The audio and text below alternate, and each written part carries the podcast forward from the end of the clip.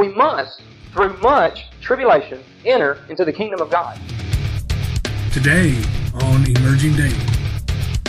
Now, if you look up that word tribulation, it's pressure. Now, I believe what God, what's going on in these days right now, we're going through a lot of pressure. God is trying to form something in us. He's trying to form something in you. But it takes pressure. He says, listen, I'm travailing in birth till Christ is formed in you. How is it formed? By much pressure. By much pressure. We are His body. It's time we begin to look like Him.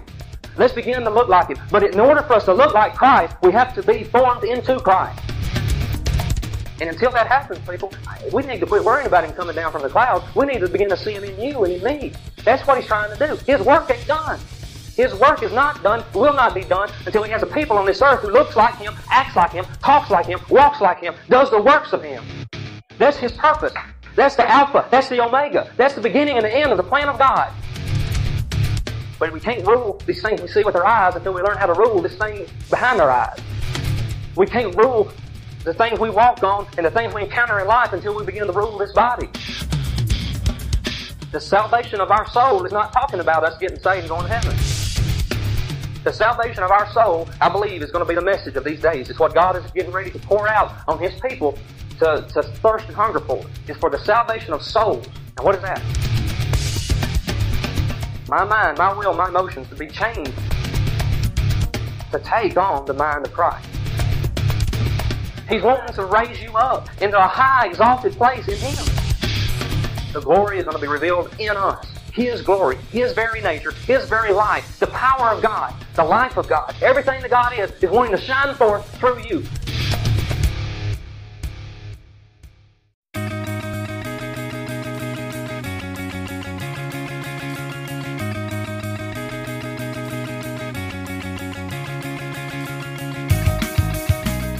This is Emerging Daily with Charlton Scott Fisher. Scott is the founder and leader of Emerge Nashville, a spiritual refuge that's an evolving ministry expressing radical grace every day. Emerge is supported 100% by listeners like you. To make your tax deductible gift and to learn more about Emerge, visit emergenashville.org or email emergenashville at gmail.com. We hope this program will help you to emerge as pure gold and to stir you to put love into action.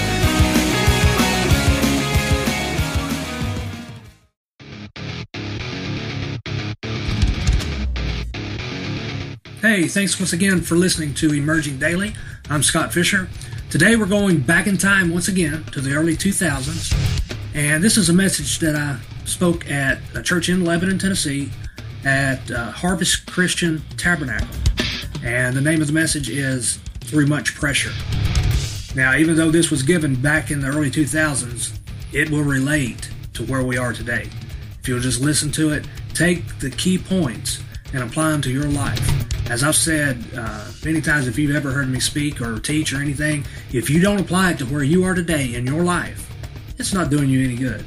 So take and listen to this message and, and allow it to spark something in you that will help you to emerge. Here's Through Much Pressure on Emerging Daily.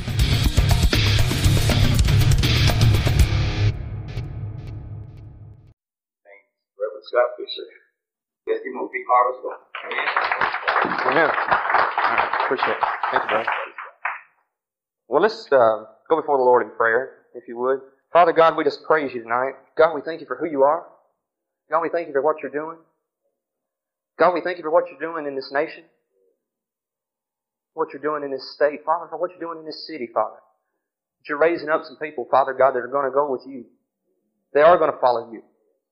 They are going to press on in, Father God, and dig up the treasure that's hidden there, Father God, and even make it theirs and wear it proudly, Father God, as a treasure given to them by their Father. God, just help us tonight to understand that you have placed some great things within us, Father. Help us to draw those things out. Help us to look to you tonight. Open your word to us. Help us to be sensitive to your spirit. In Jesus' name, we praise you and we thank you. Holy Spirit, you just take control. Help us to all to be teachable. In Jesus' name. All right. I really didn't know where, which direction to go in tonight. Uh, had a lot of different things working on the inside of me. So I want to start out with a solemn note, and then we'll get to the good stuff. So if you would turn to Acts chapter 14, I'll go ahead and I'll have you to pick out two, two places.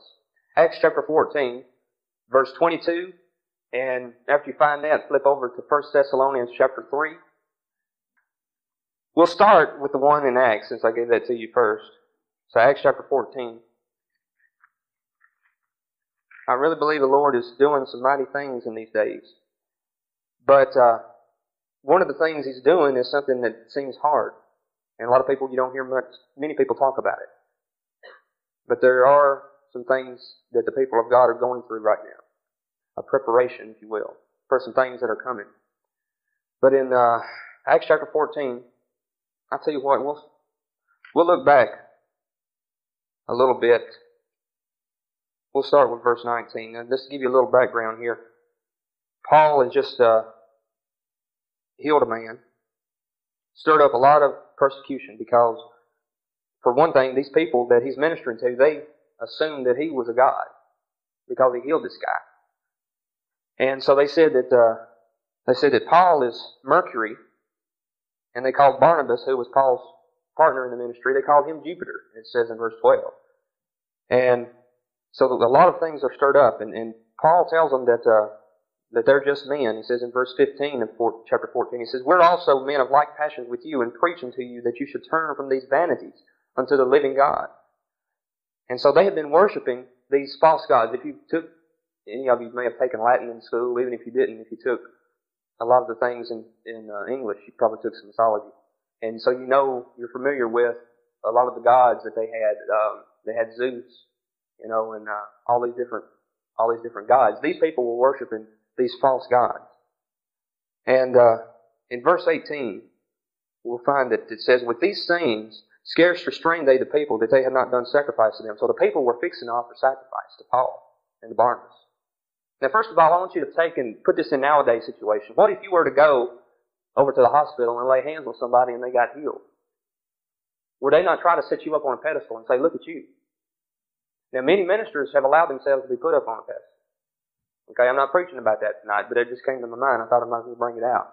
Just because the Lord uses you, don't allow people to worship you. The Lord wants to use every one of you. He wants to use me and you in mighty ways. And, and what He's fixing to do in these last days are, are going to be awesome. But He can only use us to the degree that we're willing to be humble. Because if He even sees that we're going to be lifted up with pride, He'll stop. He'll stop just right there. And I'll tell you something else too. If we allow it to go on, because the gifts and callings of God are without repentance. So God can give you a gifting. Okay? And Satan can use that gift. And if we get lifted up with pride, as Paul and Barnabas could have done here, then people will begin sacrificing to us. And yeah, our ministry can grow quick if we allow people to put us on a pedestal and say, look at us. But if we stay humble, we might not have all the sacrifices given to us, but God will sustain us. God will provide. So let's keep on reading. It says in verse 19, There came thither certain Jews from Antioch and Iconium who persuaded the people. And having stoned Paul, they drew him out of the city. Now see these people, these Jews came to this place and they, they persuaded the people to stone Paul. Now this was, this was Paul's biggest obstacle in all of his ministry were the Jews. Not because they were Jews, but simply because they were coming against his teaching. They were trying to say, first of all, they might, they might go ahead and admit that Jesus was a great prophet. They would even admit that. They may even go so far as to admit that he may have risen from the dead. Some of them would even admit that. But if you look in Galatians when you get home and you can study this out, one of the things that they would come in and teach after Paul would go in and teach the, the message of the cross, the message of the gospel, the message of salvation. These Jews would come in and try to say, yes, you can be saved, but now you have to remain saved by works. Yeah, maybe you could get saved, but in order for you to keep it, you had to say in these works. These works were how you kept your salvation. And so Paul had to tell them, well, now, if you were saved by works, that's one thing, but you weren't. You were saved by faith because works can't save you. Well, if works can't save you, works can't keep you either. And so he had to constantly tell them that because these Jews would come in, and I firmly believe that was Paul's thorn in the flesh. With these Jews that would come in behind him and try to tear down the very message that Paul had spent his entire life from the point of his conversion, he spent trying to get people to understand, listen, you don't have to do anything to get saved other than believe and accept Jesus as your Savior, but you don't have to do anything to keep it either. But you should become like it. Now that is one of my messages. If we are saved, let's become like Him. But it's not our works that keeps us. Faith keeps us. Faith keeps us. So these Jews came in and stoned Paul. And they drew him out of the city supposing he'd been dead. Now these were Jews. They knew how to stone people. That was one of their great giftings, you might say. They knew how to stone somebody. The way they did it, they would put you on the edge of a hill, push you down, and roll these boulders over on top of you. That's how they did it. So when they did it, they did it good. They didn't just halfway do it. So Paul, you might say, Paul was dead, and supposedly, it says in verse 20, it says, Howbeit as the disciples stood around about him, he rose up. Now, I'm not trying to put something in here that's not there, but knowing how Jews stoned people, that they were very good at it. I wouldn't doubt that they were standing around him and they raised him from the dead. Now, it didn't say that, but they supposed he had been dead. And then he came into the city. Now, here's this man, had these boulders pushed over on the side of a hill on top of him. I'm sure they cut him. I'm sure they bruised him. I'm sure he was bleeding. So here's this man they thought that had been stoned. He walks back into the city. Just to let them know, hey, God's God. You're not. So then he goes and then he goes to Derbe. Now, when they had preached the gospel in that city, talking about Derbe, and had taught many, they returned to Lystra and Iconium and Antioch. Now listen to verse 22. Confirming the souls of the disciples and exhorting them to continue in the faith and that we must, through much tribulation, enter into the kingdom of God. Now if you look up that word tribulation, it's pressure. Now I believe what God, what's going on in these days right now, we're going through a lot of pressure. I don't know about you, but I've been feeling a lot of pressure. What is the pressure for? Just so that we can say we're going through pressure? No. Turn, if you would, to our other scripture over in 1 Thessalonians, chapter 3. 1 Thessalonians, chapter 3. We'll get through this tribulation here in just a second. We'll see what it's for. 1 Thessalonians, chapter 3.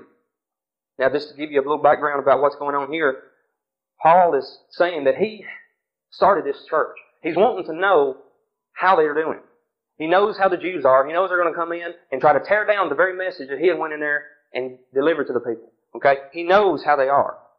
So it says in verse 1 of chapter 3, Wherefore, when we could no longer forbear, we thought it good to be left at Athens alone, and sent Timothy, our brother and minister of God, and our fellow laborer in the gospel of Christ, to establish you. That word establish means to fix you immovably. Okay? To fix you immovably. And to comfort you. That word comfort really means strengthen.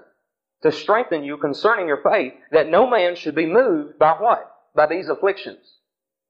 For yourselves know that we are appointed thereunto. Now, doesn't that make you want to stand up and shout?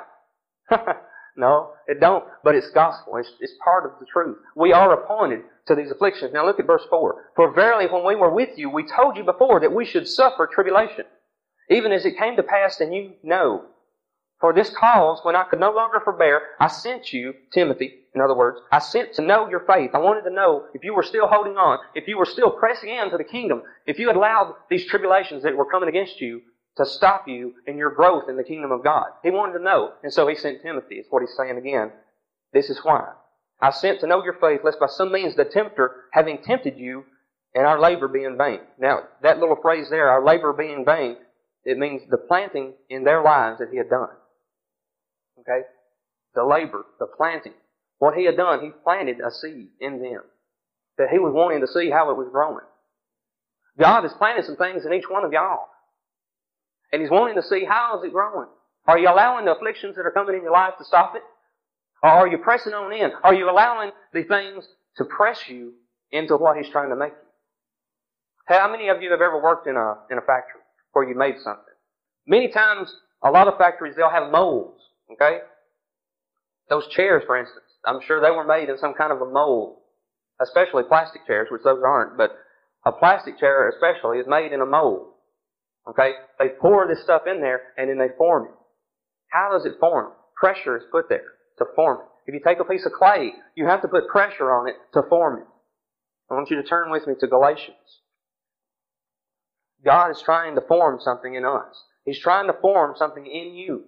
But it takes pressure. And when that pressure comes, we don't need to say, oh, I better stop. Oh, God, I thought you said it was going to be easy. No, He never said it was going to be easy. Jesus said, if you're not willing to take up your cross and follow me, it's not going to be easy. You're not even going to see my kingdom if you don't take up your cross. He said, you have to endure the afflictions. You have to be willing to endure. Listen, He endured so much for you. He went through agony. He went through immense suffering. It says in Hebrews that how many of you have gone to the point of blood striving against sin? But He did it for you. He laid His very life down. He laid all the promises of God down. Because listen, the promises of God, He didn't have to die. According to, to the covenant that He had through Abraham, He was to be the father of many nations also. So He could have got him a wife, He could have had many children, and He could have took and said, okay, I'm going to be king of this here place called Israel. And by all rights, He could have. But He laid the promises of God down, even for you and for me. Now, it's one thing to lay your life down, but to even take the promises of God and lay them down and step past those and say, God, I know you gave it to me. You promised me that, but for their sake, I'm going to lay them down. That means a lot to me. I don't know about you, but that means a whole lot. There was another man who did that. A man called Abraham. He had been promised a son. He had been called. God had changed his name. You'll be the father of many nations. God changed his name to Abraham, father of many nations. Promised him a multitude. But when the son came, what did he ask him to do? Sacrifice him. To sacrifice the very thing that God had promised him. Now can you imagine how hard that must have been? But the scripture says also that Moses, I mean, excuse me, Abraham received him in a vision, raised up. So he, he had enough faith to know that God, even if he laid him down on, on that altar, and even if he did kill him, would raise him up. So he didn't allow the afflictions to stop his faith. He didn't allow these afflictions, this pressure, to stop it. Now in Galatians, look in chapter 4 and look in verse 19. And if you have a pen and you don't mind underlining your Bible, underline this right here. It says, My little children, whom I travail in birth again until Christ be formed in you. He's not writing to lost people. He's writing to the church. These are people who are born again. These are people who are already spirit filled. They're tongue talking, walking around, even laying hands on them people and healing them. They're moving in the gifts of the Spirit. But he says, listen, I'm travailing in birth till Christ is formed in you. Not talking to lost people, talking to Christians. Till Christ be formed in you. How is it formed? By much pressure. By much pressure. It's a necessary evil, you might say. It's not evil, what God's doing. But you can look at it as being evil. Jesus could have looked at the cross as being evil. He could have said, oh no, uh-uh, I'm not going there. God wouldn't require that of me. But He didn't. He said, oh yes, Lord, I'll drink this cup that you've given me. Not my will, but yours be done. God may be calling y'all to some things in your life that I don't even know about. I don't know many of you, so obviously I wouldn't know about it. But it's going to require you to deal a lot with yourself. First of all. Because if God's going to do anything, He's going to change you. He's going to change me. If He's going to use us, He's got to change us. What does He want us to do? Listen, Jesus died, was buried, and rose again, and ascended for you and for me. But it wasn't just so that God could say, look, I've got me a church down there in Lebanon, Tennessee. That ain't why He did it. He did it so that He could have a people on this earth that would look and be and act, who would be actually Jesus Christ on this earth. We are His body. It's time we begin to look like Him. Let's begin to look like Him. But in order for us to look like Christ, we have to be formed into Christ. If you take a, a, a vessel, you have to form it. You take clay, you form it, mold it. I don't want to get into all of the things that you do, but if you, well, let's go ahead and go there. A potter takes some clay, okay? It's just a big lump. It doesn't look like much. He begins to put water on it. The Word is the water. He forms us with the Word. And sometimes this Word hurts. I don't know about y'all, but it hurts me sometimes. But He's forming us. He uses His hands to form, and He'll squeeze us in some places. And those squeezing times hurt. They do hurt. I'm here to tell you, they hurt. I know they hurt. I'm hurting in some areas right now. They hurt. But I know there's a reason. And I see myself, even as Abraham saw Isaac, I see myself raised up out of that place of death. Listen, when God touches you, you die. But when the Spirit moves back on that, He brings life. Okay? No flesh can stand in the presence of God. But God is a life-giving Spirit. Where the Spirit of the Lord is, there's liberty, there's life. There is life. So He takes that clay and He begins to form it and squeeze it and mold it. But then He puts it in the fire. He puts it in the fire. Don't you know that hurts? That's not fun at all. He puts you in the fire. What is the fire? The fire is persecution. The fire is affliction. Let's just look at, at Peter right quickly. I know God's doing some things. But He's going to do more if we will allow Him to change us. It's not some exciting thing to be going through the fire. It's not something you want to jump and shout and holler about. But it's a necessary thing because it's only through the fire that He can test and make sure that you're a vessel that is worthy for His glory. I hope you're being blessed by this message today. Um, I just wanted to pause for a minute and tell you that we really are glad that you're listening to Emerging Daily. And we'll get back to the message here in just a second. I just wanted to encourage you to please check out our website, emergenashville.org. Thank you.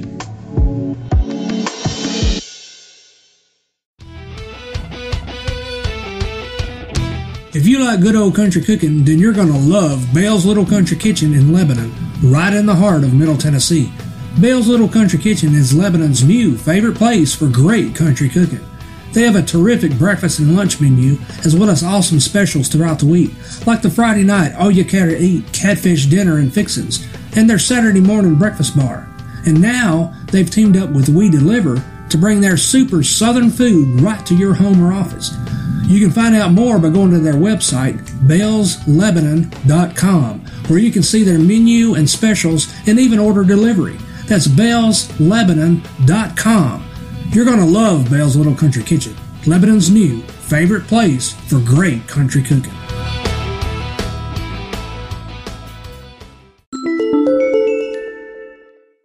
I know God's doing some things. But He's going to do more if we will allow Him to change us. It's not some exciting thing to be going through the fire. It's not something you want to jump and shout and holler about. But it's a necessary thing because it's only through the fire that He can test and make sure that you're a vessel that is worthy for His glory.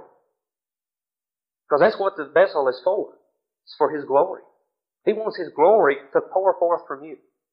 He wants to use you to show forth His glory to this earth, to these people around wherever you go, whatever you do. He wants to use you as a vessel of glory and of honor. Let's look at chapter 1 of 1 Peter, verse 3. Says, Blessed be the God and Father of our Lord Jesus Christ, which according to His abundant mercy hath begotten us again unto a lively hope by the resurrection of Jesus Christ from the dead, to an inheritance, incorruptible and undefiled, that fades not away, reserved in heaven for you, who are kept by the power of God through faith unto salvation, ready to be revealed in the last time. Whereunto you greatly rejoice. Now listen to this. Though now for a season, if need be, you are in heaviness through manifold temptations. Why? Why? Why are you going through these temptations? Why are you going through this heaviness? He says it in the next verse. That the trial of your faith, being much more precious than of gold that perishes, though it be tried with fire, might be found in the praise and honor and glory at the appearing of Jesus. Not Jesus appearing up here in the clouds somewhere. It's appearing in you. He's wanting Him to appear in you. When people look at you, they should see Him. You don't have to tell people, I am a Christian. They can look at you and know this man is seeing Jesus. Amen. So, at the appearing of Jesus Christ, listen, I, I don't know about y'all, but I had been so caught up into getting caught up that I forgot to realize that He had me on this earth for a reason. And so every time I saw the appearing of Jesus, I thought, oh great, I get to see Him coming down off a cloud. And He's talking about, oh, He's wanting to come in me. He's wanting to come in you. And until that happens, people, we need to quit worrying about Him coming down from the clouds. We need to begin to see Him in you and in me. That's what He's trying to do. His work ain't done. His work is not done, will not be done until He has a people on this earth who looks like Him, acts like Him, talks like Him, walks like Him, does the works of Him. That's His purpose. That's the Alpha. That's the Omega. That's the beginning and the end of the plan of God. Jesus was that. Jesus came down here. He moved, acted. He did everything. He did the works of the Father. When they said, what do you see me do? I don't do it on my own. It's the Father in me that does it. He came to show us the Father. Now it's our time to show the people Jesus. Let's show them Jesus. Let's quit talking about him. Let's show them what he's like. Let's show him how he works. Let's show him what he does. It's time to rise up and be the church. Be Christ. Jesus said that you have prepared me a body, talking to his Father. He wasn't talking about his physical body. He was talking about us, about you and about me. He's preparing a body for him. And so the plan of God was to have people on this earth that would look like him, talk like him, be like him, who would rule like him. If you remember in Genesis, that was his, that's how we started. Said, let's make man in our image. In the image of God created he them. Okay? That was his plan. That's the beginning. What was the end of his plan? The same thing. That was the beginning. This is the end. Well, if that's so, then it's time that the end of God's plan take place. What is that? The same thing it was from the beginning. To have people on this earth looking like Him, ruling like Him. And that's an awesome thing to think about. Ruling like Him. But we can't rule these things we see with our eyes until we learn how to rule this thing behind our eyes. We can't rule the things we walk on and the things we encounter in life until we begin to rule this body. And so let's begin to take our thoughts captive. Let's begin to take our emotions and put them down and begin to focus on Jesus. Focus on the Word. Focus on Christ. Because what you see, you become. Whatever you're focused on, you'll be. The Bible says in 2 Corinthians chapter 3 that we are, as looking in a glass, beholding the glory of the Lord, are changed, and that word actually means being changed, into that same image from glory to glory by the Spirit of God. He's wanting to change us from glory to glory by His Spirit. But it takes the Word, it takes us working together because He's not just going to simply come in you. He's not just simply going to come in me. We're a corporate people. And in order for His final purposes to be done, He's going to have to use a corporate people. It's not just going to be one big person over in Tulsa, Oklahoma, and another one over in New York, and another one in Ohio, another one down in Florida, another one up in Canada somewhere, and somebody else over in England, and somebody else somewhere else, South Africa, or where have you. He's going to use his whole body. So wherever you go, you have to be willing to be used by God. But you need to be allowing Him to use His Word in you even now to take these thoughts captive, to take these attitudes captive. Listen, getting up on the wrong side of bed is no excuse for a Christian. And I'm the one the world's worst. I can do it. I mean, I've got uh, a real good friend of mine. He's like my um, mentor, you could say. He says I have one of one of the cockadoodie attitudes. That's what he calls it. Yeah, I can come over his house, and I mean, he knows how I am, and he can tell even if I got a smile on my face if I'm faking or not. He knows me. He knows if I'm faking a smile. He knows if I'm just pretending to be in a good mood. We have control over our moods. We don't have to fake it. We can even take our moods and put them under our feet. We don't have to fake a smile. We can be happy and rejoice in the God of our salvation. We don't have to fake these things. We don't have to be a hypocrite. Listen, a hypocrite is not just somebody who comes to church and goes out in the world and sins. Because listen, all of us have to deal with that. A hypocrite is somebody who pretends to be something they're not. I'm not pretending to be something I'm not when I come in church and then I end up screwing up the rest of the week somehow. Not that I'm trying to screw up, but listen, hey, I've got to deal with flesh just like you do. I know who I am. I know how I am. Paul said he was the chief of sinners. He knew who he was, but he also knew who was in him. And so, but a, a hypocrite is somebody who pretends like they're in a real good mood, happy and rejoicing, when on the inside they just want to slap you. Or they're just, they're pretending like they're, like everything's okay when on the inside, their heart is breaking. They don't know what's going on. They're bewildered. They're dealing with some pains in their life that they don't know what's happening. And yet they're trying to hide it because a Christian shouldn't be like that. Let's put on our church face. Listen, let's be real. We don't have to come and, and come to church and, and let's all have a big cry, but sometimes we just need to be real. We need to be real all the time. But sometimes, I mean, as a group, it's necessary to just, hey, I'm dealing with some things here. And let's just lay it down and let the body heal itself. Because we are the body. So let the body work. Let the body minister. Let the body do its thing. If you get a toenail hurting, every, every nerve in your body will minister to that thing. I mean, it will. It'll literally, physically minister to that nerve. Your hands will go down here and rub it. Your eyes may water with tears. You'll hear a ringing in your ear sometimes. I mean, your body will minister to whatever pain, how big or small it is. But yet the church don't, don't minister to one another. I'm not, I don't, I'm not talking about this church, I'm talking about the church in general. The body of Christ does not minister to itself. When somebody screws up, we kick them out and say, listen, don't come back to you act right. A minister will fall. The first ones point fingers are the church. Listen, it's time we begin to pray for one another, lift one another up. And if you see a man of God that does happen to be in, an, in a high exalted place, he needs all the much more prayer simply because he needs to not allow people to sacrifice to him as we saw with Paul and Barnabas a while ago. But then he also has his own things, his own temptations. And those temptations increase. That pressure increases the more you're used of God. So the trial of your faith, being much more precious than gold that perishes, though it be tried with fire, might be found in the praise and honor and glory at the appearing of Jesus Christ. Whom having not seen, you love, in whom though you now see him not, yet believing you rejoice with joy unspeakable and full of glory, receiving the end of your salvation, the end of your faith, even the salvation of your souls. He's, again, he's writing to the church. What is the salvation of our soul? That's what I'm preaching tonight. What is your soul? I don't know if you know, but man is created as a three-part being. He has a, he is a spirit. He has a soul, lives in a body. Okay? The salvation of our soul is not talking about us getting saved and going to heaven. That happens when our spirit is born again. The salvation of our soul, I believe, is going to be the message of these days. It's what God is getting ready to pour out on His people to, to thirst and hunger for. Is for the salvation of souls. And what is that? It's for this thing right here to begin to be saved. For my soul, my mind, my will, my emotions to be changed and saved, made like unto Jesus. To take on the mind of Christ.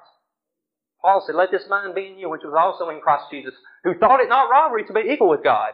It's not robbery to be equal with God. God made us that way. We're not God, but God put us here to rule as God. Okay? But then He humbled Himself, became obedient unto death, even the death of the cross. Are you willing to be obedient to the death of the cross? Don't even think you're willing to be obedient to the death of the cross if you're not willing to be obedient to the death of your attitude. If you're not being willing to be obedient to the death of your thoughts, to, to the point of being willing to, to die to your ambitions. The cross is a mighty, mighty thing. It can be a, a, a much glorious thing until you're on it. Hang in there. Suffer. But Jesus didn't suffer long because he knew what he needed to do. He said, Father, into your hands I commit my spirit. He didn't sit there and try to hold on to his life. He gave it willingly. And that's what you need to do. If you're suffering, if you're going through something, tell God, hey, listen, kill me quick. Kill me quick. Because as long as you keep trying to hold on to that area of your life that God's dealing with, the suffering will continue. It may, it may, it may end for a season, but it'll come back. Because if you're His, He's going to keep on until He has you like He wants you. I don't know if you, any of you, I don't have children of my own. I sometimes look at my sister and think I helped raise her, but that's a little bit of pride, I guess, on my part. But I know from watching people with their children that you don't let them alone until you get them like you want them. Okay? God has placed you as a parent over them for a purpose, and that is to raise them up to look a certain way, act a certain way, be a certain way. And you're not going to let them alone until you get that as much as you can until you arrive at that point. You're not going to leave them alone. Even if they're 50 years old, you're going to keep on until you think that they've gotten to where you want them. God's the same way. He might leave you alone for a little while, but He'll come back. He will not leave you alone permanently if you're His. He'll keep at you and keep at you. Maybe not today, but tomorrow. Maybe not this week, but next week. Something will happen that'll cause you to think, oh yeah, God's dealing with me in that area again. And it's time you just begin to say, God, kill me quick, get it over with. Let it die. Let it die. Just do it, God. Because don't you know, the, the resurrection life can't take place until the death happens. He's wanting to raise you up into a high, exalted place in Him. And it cannot happen until the death happens. That has to happen first. Death has to happen before life. The true life of God can come in any area of your life. Because two people can't live in one body. You know, they're always at war. And I don't know about you, there's been two people in here for too long. And it's time for me to die and let Christ live. Amen? I know He's doing this in my life. I know He's doing it in the lives of other people. And I'm pretty sure, I don't know, but I'm pretty sure He's doing this in your life. He's changing you. He's wanting to change you. I know that beyond a shadow of a doubt. He's wanting to make us like Him. I will have you turn to one more scripture, and we'll begin, begin closing with this right here. But in Romans chapter 8, this is probably one of my favorite, favorite chapters in all the Bible. Romans chapter 8. We'll look at two, two verses. Romans chapter 8 verse 17 says, If children, then heirs. If we're children of God, then we're heirs of God, and joint heirs with Christ, if so be that we suffer with Him, that we may also be glorified together. For I reckon that the suffering of this present time are not worthy to be compared with the glory which shall be revealed in heaven. In us. In you and in me. The glory is going to be revealed in us. His glory, His very nature, His very life, the power of God, the life of God, everything that God is, is wanting to shine forth through you. We need to be clear as crystal. That's what the Bible says. Be as clear as crystal. He wants to shine forth in you. Shine forth. A light shining in a dark place. Wherever you go, I'm telling you, there's a dark world out there. Not just because it's almost 9 o'clock at night. It's dark. And there needs to be light. But listen, light shines best when it's nighttime. You can't even see the stars during the day except for the sun. It's only at night that the little light shines. And all of us are little lights. But when we come together, we're a great big light. We're shining forth the glory of God. And the world will see Christ. They'll know there's a God. They'll know that Jesus is alive. They'll know that the Spirit of God is on this earth. Only through seeing you and seeing me in that way. Only in that way. It says that moreover whom he did predestinate, them he called, whom he called, he justified, whom he justified, he glorified. Not off and yonder, here. Verse 29 says, Whom he did foreknow, he predestined to be conformed to the image of his Son, that he might be the first among many. The first among many. Are you one of those many? If you know, I'm sure probably everyone here has been born again. If you haven't, we'd like to deal with that and get that finalized. But listen, God is wanting to make you like Jesus. That's His desire. That's His earnest plea for you tonight, is to allow Him to fashion, to form, to put pressure on you. He's saying, will you allow me to pressurize your life? Will you allow me to put you in the furnace? Many are called, but few are chosen. The ones who are chosen are the ones that goes through the forming, who goes through the pressure, those who go through the fire. Those are chosen because those are the ones that he knows, that potter knows that they can hold what he's getting ready to pour in there. And God's getting ready to pour something on you, in you, and through you. The first miracle we see that Jesus did, he took some vessels. He told them to fill them with water. And then when they pulled out from that, it was wine. That's what God is doing in our lives. He's wanting to put His Word, the water, in us. And the new wine ain't for us to just run around and holler about. The new wine is for us to pour it into other people's lives, to give them substance and sustenance, to give them life. That's the purpose of the wine. So God is wanting to do His miracle in you that He did that first time. We see it in the book of John. He's wanting to turn the Word into wine in your life. But if you don't have the Word, if you don't have the water in there to begin with, how can He do it? So go home tonight.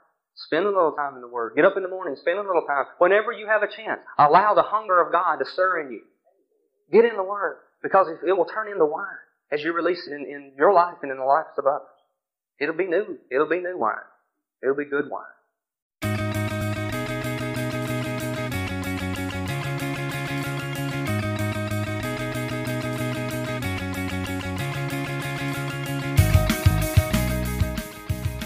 Thanks for listening today, and we hope you were stirred to put love into action.